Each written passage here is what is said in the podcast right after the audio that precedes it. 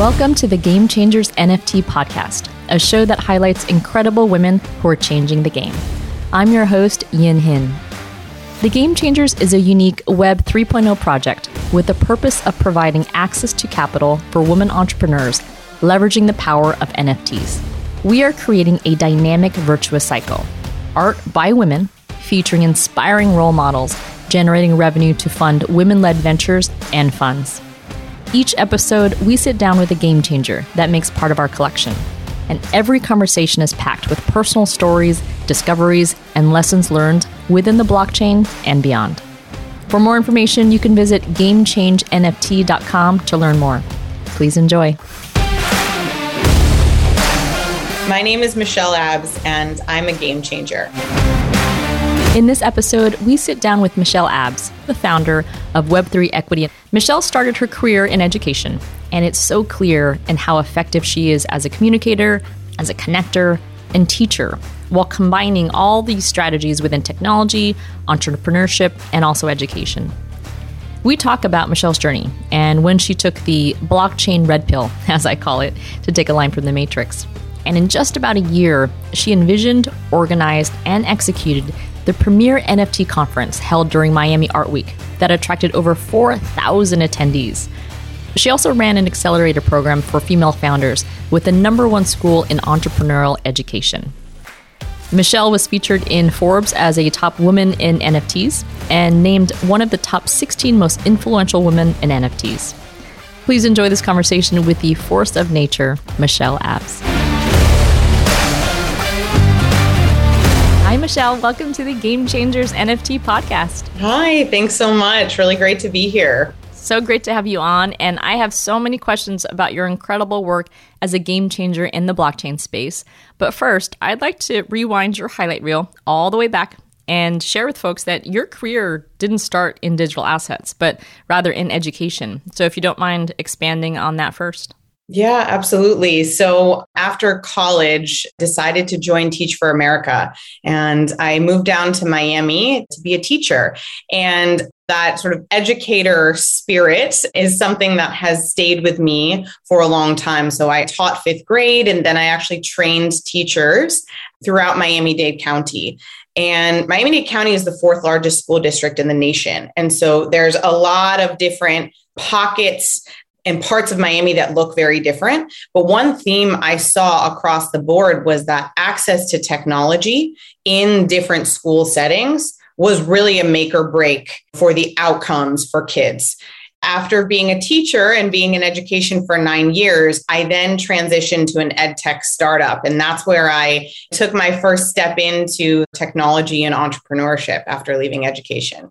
Can you describe the difference from your perspective of how different it is to teach kids versus teaching teachers how to teach?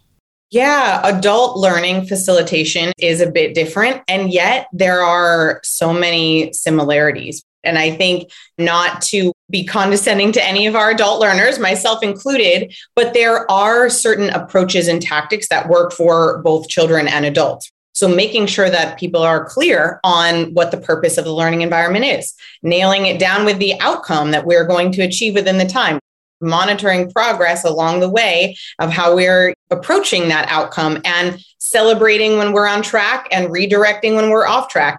With kids, that might be a sticker chart with some stars. With adults, that might be named recognition of, I see so and so's really coming along and learning this with us lots of similar attributes of just engaging adult learners there's a different approach to that i think to make sure that you're meeting their cognitive level transitioning from teach for america to the edtech company what was that experience like that was fascinating. I mean, I had been in Teach for America's ideology and value set for so long. And one of the things that organization focuses a lot of their time and efforts on is aligning their actions to their core values.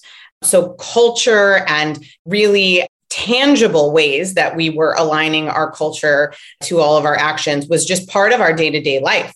Our meetings were set up where we would anchor and connect to one of our core values. We had done so many hours of training to unpack what each of those words meant. And then you transition to a startup, which is very fast moving. They don't have time for values. We don't got to talk. We got to get this product out. We've got to figure out how to get more users on, or the ones that are churning. Why are they churning? How do we bring them back? That was a big whiplash shift moment for me in my career of like wait a second we aren't going to talk about all of these cultural elements of our work and i think that opened up an opportunity for me then but it was certainly a different environment it was definitely more male dominated and more of a masculine approach to work. So that was an adjustment as well. And fast forward to March of 2022 when we're recording this, you have been featured in Forbes as the top woman in NFTs and named one of the top 16 most influential women in NFTs. When did you take the red pill, as I call it, to steal a line from The Matrix, my favorite? But when did you take the red pill in blockchain and learn more about the space? I was always aware of blockchain and the power of that technology. Had seen actually some companies sprout up in the accelerator I ran and other folks in the Miami ecosystem. But it wasn't until a fateful phone call when a friend who has a blockchain company, an NFT company, called me and said, You know, at this point, Michelle, I know you work for a real estate developer and you have a really large convention center. Have you thought about doing a conference around the topic of NFTs during Art Basel? So it wasn't until that point, really, that I really went down the rabbit hole with this. And that was in July of 2021. So it's been a very uphill run, a sprint, if you will, but a very quick learning curve. You are way too humble because the event you're talking about was so incredible, and you threw it together in such a short time period and had thousands of people attend. Can you share more about that? That was truly a feat, I will admit. The vision grew. At first, we were okay. Let's do just a small, you know, conference, maybe one or two hundred people, and then that expanded. We ended up hosting this at the FTX Arena. That's where the Miami Heat play. So, a very large venue. And we sectioned that off just to be able to seat the 5,000 folks that we had there. But that was a full 20 hour a day sprint for about 10 weeks. So we really went in hyperspeed planning that mid September, and the event was on November 30th. We were defining what the learning outcomes were, what the sessions were, finding the right speakers for those learning moments. And we wanted to offer something that felt accessible to the general public. So the other folks that are seeing these words, but it feels like a buzzword. And we wanted to make a space where they could come and learn. And so approached it almost like a NFT masterclass, sort of starting with what is NFT 101 and scaffolding up from there. And over the course of the 10 weeks, booked 73 speakers, confirmed all of our sponsors. We had an activation area where NFT projects and different blockchain companies could really showcase the lived experience of their projects. That was a really fun element of the conference as well. That's incredible.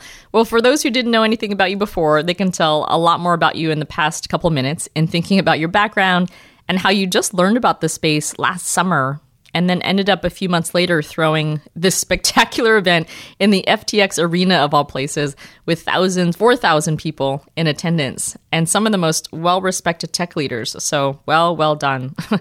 Can you talk a little bit more about Web3 equity and women and also Web3 Miami? Yeah. So, after that conference, I started getting a lot of questions from friends. And I, at the time, was in a chat what we call an alpha chat. So we're sharing alpha of different investments to get excited about. And I did notice that in that chat, there were fewer females. And the inbound questions that I was receiving were mostly from female friends. And there was a little bit of timid approach to it. Hey, like I have these questions. They might be stupid questions. Can you help me?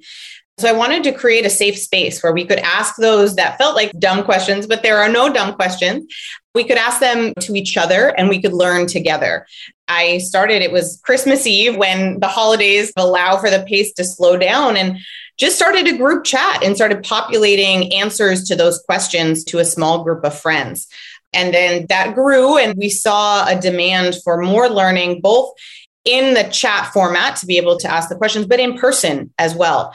Tonight, actually, we host our third event in person, which those experiences are very hands on learning moments. So we surely get to network with each other and cheers with a glass of champagne. But at the same time, we pull out our computers and we go into the marketplaces. We examine different NFT projects together. And the name Web3 Equity is twofold because what we want to do in those learning experiences is achieve gender equity, where we really see men and women represented in leadership, in creator roles, in investor roles, in founder roles equitably. So it's gender equity, but it's also about wealth redistribution and women having equity and a stake in the growth of Web3. I believe this blockchain technology is going to be the fabric of our day to day lives for decades to come. And the folks that are investing and that have a piece of the pie now will see the yield on the return for that for a long time. And I think we know when we get more money in the hands of more women, more great things happen. And so Web3 equity is to achieve those two outcomes more women, gender parity, and equity there, and then equity, money in the hands of women. You also ran an accelerator program for female founders with the top entrepreneurial educational school. Is that different to Web3 equity and women or is that related? It's certainly related in the sense that it's shaped a lot of the ways that I think about the world. I worked for Babson College, which is the number one school for entrepreneurial education.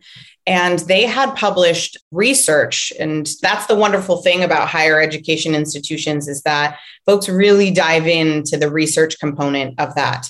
So Babson College had unearthed these pretty dire numbers of less than 3% of VC funding going to female founders.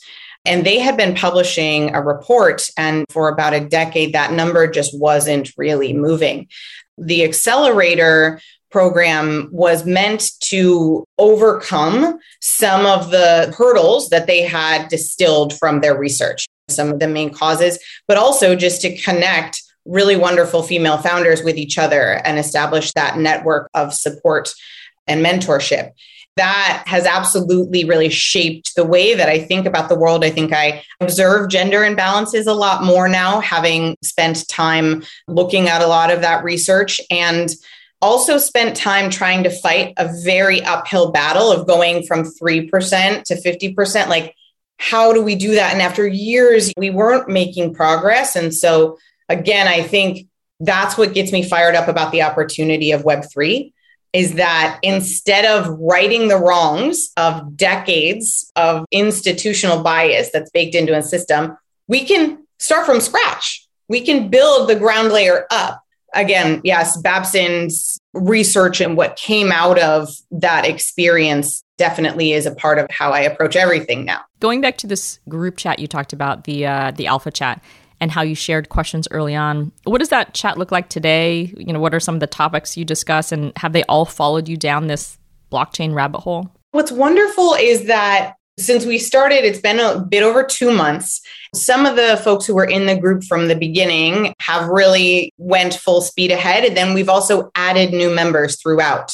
So now the levels range. And I think what's great is that you have some folks still asking some of the same questions we might have been asking each other back in December and early January, but now you have a larger group of people who can respond to those.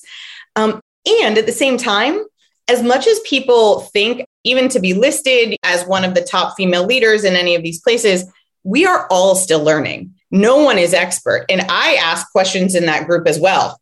The wonderful thing about the group, I think, is that there are pockets of knowledge. We've got folks who are really excited about the Solana ecosystem, for example. And I haven't purchased a lot of NFTs on Solana. So I ask questions and get responses from the group there. So while a lot of us have purchased our first NFTs together through different things that we shared there, definitely saw a huge uptick in the amount of women that created their digital wallets after being part of the group.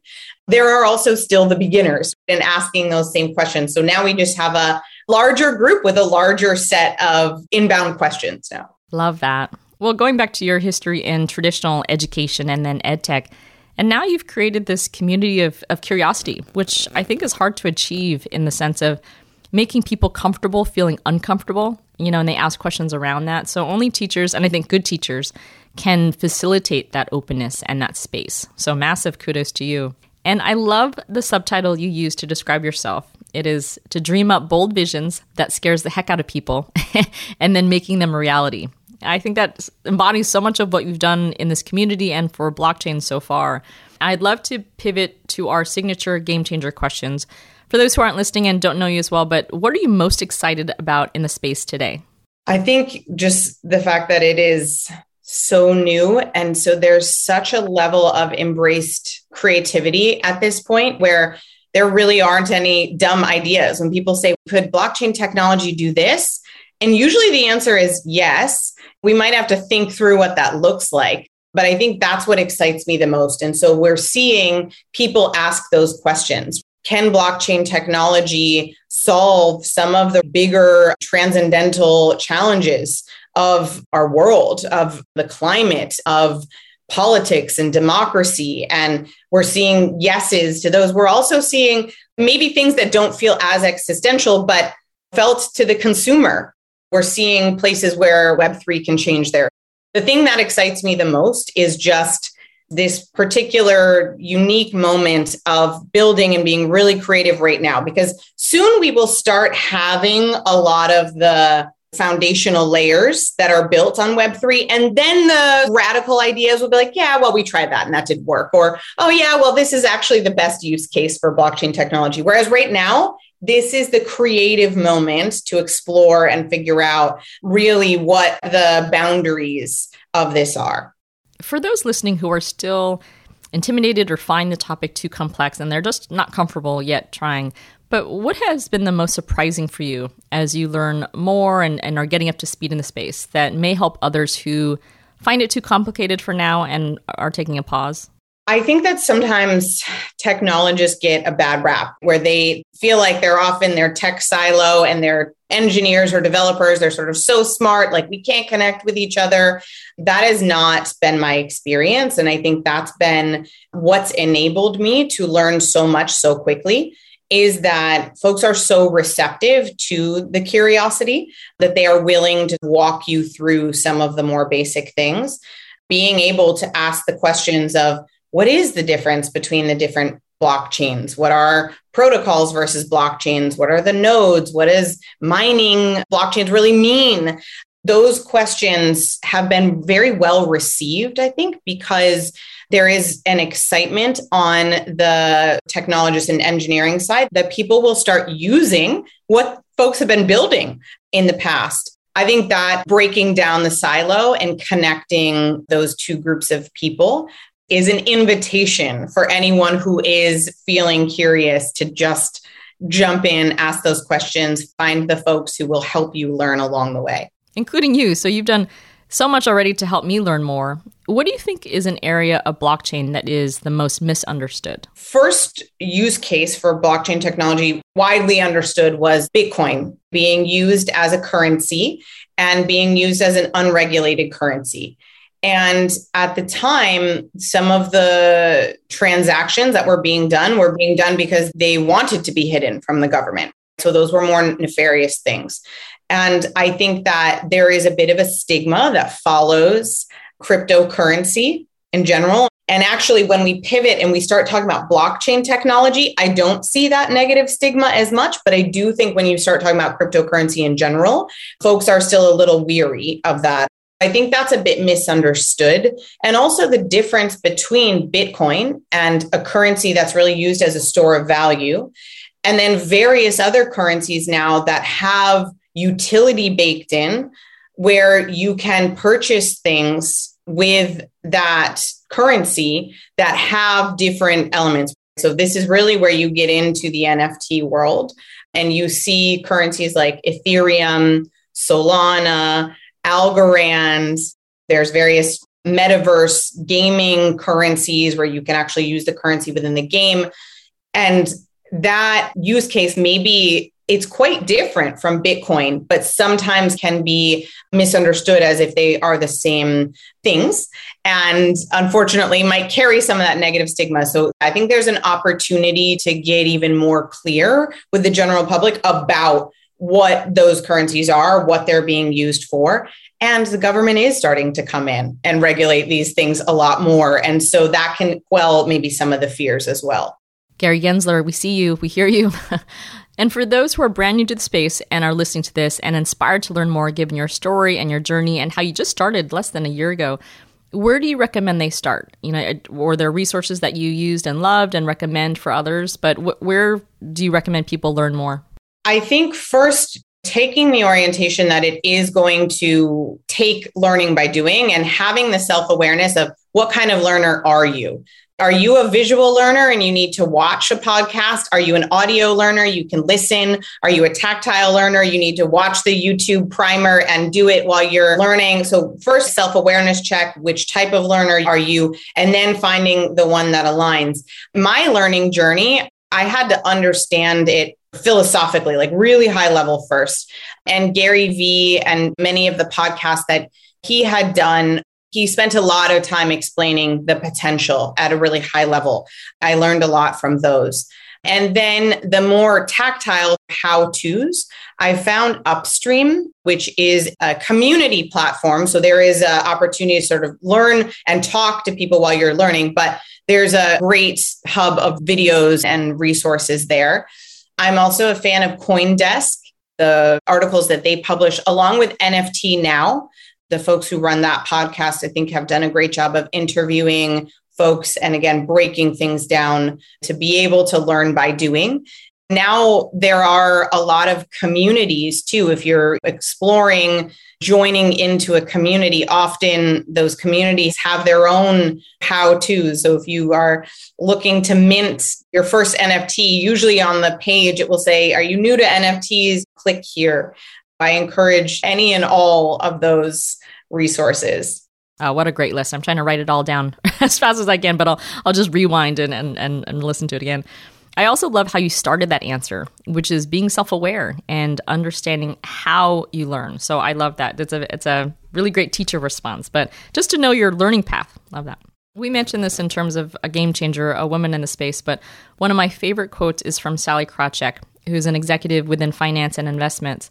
And she is, well, she did an interview a while back, and the question that was asked to her to, when she reflected upon her career what the question was Did it hurt you or help you that you were a woman in finance? And she answered yes and yes. And I love that answer because it's both, you know. And so I wanted to ask you something similar to get your perspective of what it's like to be a woman and a game changer in the space. I agree with Sallie Yes, and yes, absolutely. I think there are certainly times when there is a list of the top women in this, and certainly we have an ability to shine in those ways. I also think that the broader community is more receptive to the fact that you need diverse voices, you need diverse decision makers in places. I think there is a bit more of the awareness when they look around the room. Oh, wait, we're missing some voices here. Who do we call? And I know that there are times that I have been invited into spaces because of those reasons. That certainly has been a benefit. And yet the pain points have also been very felt. The approach to working and being and feeling safe and comfortable hasn't always been the lived experience has been like there's certainly that toxicity that can come into play in what's sort of been coded as the tech bro culture and that has been really challenging where it's made me retract and feel okay how do i maneuver here in a way, or do I just need to actually remove myself? This is not a safe enough environment for me, and find the places where there are groups of people looking around the table saying, We're missing a voice, and we would like to invite that voice in and finding my place there. So, definitely agree. Yes, and yes. As you were looking to navigate your own educational path and learn more, did you have a mentor or role model in the space that helped guide you?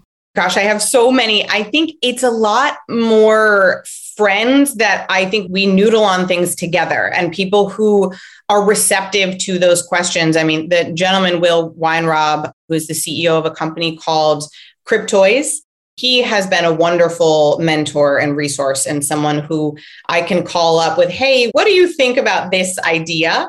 There's also women who have paved the way in this space and who have believed in me along the way. I think one of the first people to sign on and agree to be part of the conference that I led, Elena, who's on our fashion and NFT panel, and she was the one who really opened my eyes to understand the potential of DAOs, what those can stand for. She's also been an inspiration in this space. And I think watching the journey of celebrities, someone like Reese Witherspoon, who purchased her first NFT, was public about it and then was responsive to the community that she had bought into having access to her. And the last one I will mention, just because I really look up to this founder, Lisa Mayer, who is the founder of Boss Beauties. I have been in awe of her leadership. And I think what she's built and building with Boss Beauties, I hold those and I hold those for the long term. I'm really compelled by her roadmap but also, there was a time when, unfortunately, a scammer or a bot got into their Discord channel. And some of the wallets were compromised, and some of the women in the community had some funding stolen from them. This is the challenge of decentralization of Web3. It's not like, oh, my Amex got stolen and I can call Amex. No, actually, there is no central house, there's no insurance to pay this back. So Lisa was in a tough choice what do I do? And ended up being able to refund the funding that was stolen from those folks. And she was also really vulnerable and really public about that decision and what that experience was like for her. And so just really look up to her. Oh, I hadn't heard that story. And I mean, generally, I thought this was a buyer's beware type of market. So that level of accountability is amazing. That must have been so difficult for her. And to your point, you know, to be open and to be vulnerable. So she sounds fantastic. The other podcast I host called Growth from Failure, I wanted to steal one question that I usually ask my guests there because I just love the, the richness and the thoughtful answers that I, I've been listening to. But for you, it's clear that you've had such success in community and in education and access. But I'd love to hear directly from you. What does success mean for you? Oh, this is a great question. What success means to me, I think ever since I was a kid, I wanted to do something that felt like I'm making a positive impact in this world. The moments when the light bulb goes off for someone and what was intangible idea in their brain becomes very clear i think that definitely feels like success the moments when the things I believed were a good bet end up rising a lot. And folks, you know, were along that journey with me and we're celebrating. That feels like success. Success is also just women feeling like we belong here and we have a seat at this table. We have a voice. We don't need to ask permission. We actually can just be here. That is, I think, the real metric of success and the thing that drives me. That's so clear. And I mean, this is an audio podcast, but your energy is so evident watching you speak about this when we're doing this over Zoom. Now, right now, you are the vice president for community and education at MetaGood. Can you share with folks more about that? MetaGood is a NFT for social good company. We are a for-profit company, and yet we are able to think about our profits with a triple bottom line and make sure that we are doing social good along the way. So, right now, MetaGood as a whole has one main product which is called On Chain Monkeys. That's our NFT community. And the On Chain Monkeys are a very historic collection. That's the first collection that was minted on the blockchain in one transaction. We have three founders of the project, and they're truly crypto OGs.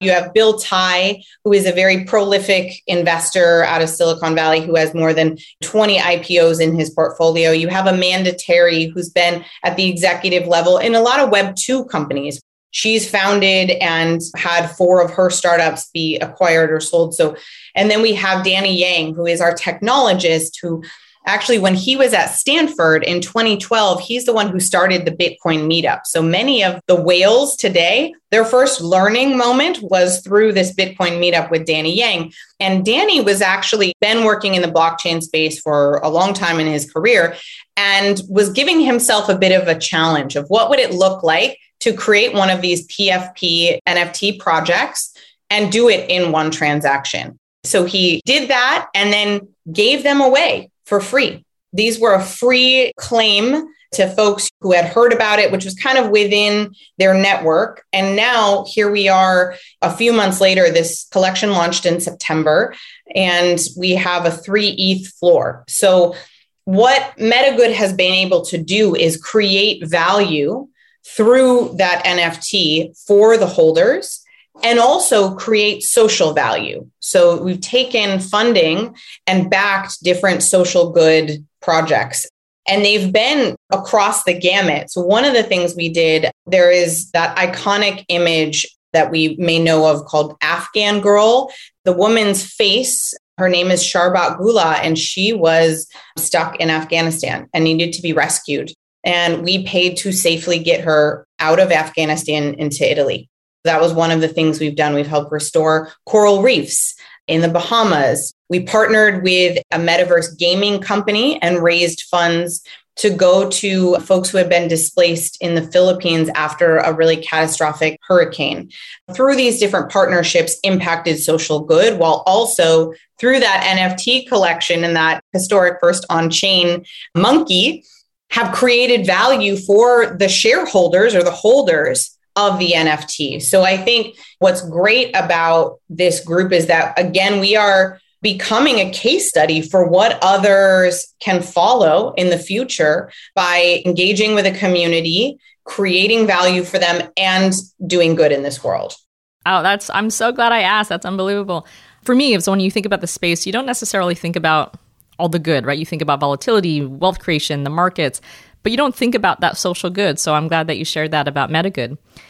Now, what is next for Michelle Abbs?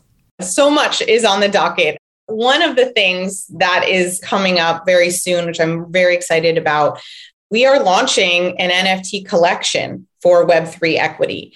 We're very excited locally in Miami to have the support of our mayor. Mayor Francis Suarez, as well as our county mayor, Daniella Levine Cava, have been very welcoming to the tech community. And Mayor Suarez had actually said, I'd like to support onboarding more women into Web3 and the NFTs, and I'd like to help back you creating an NFT project. We decided to do that during Women's History Month as an ode to the mother of Miami, so Miami is the only major US city that was founded by a woman. So Julia Tuttle is our matriarch. And we will be launching the Tuttle Tribe. So this is a collection of 3,050 because we had to work the 305 in there for Miami. 3,050 NFTs that embody this shattering glass ceilings aspect that Julia Tuttle displayed for us and they embody this ethos of creating equity and equity in Web3. We're really excited to launch that. That will come along with the utility of access to these in person learning events.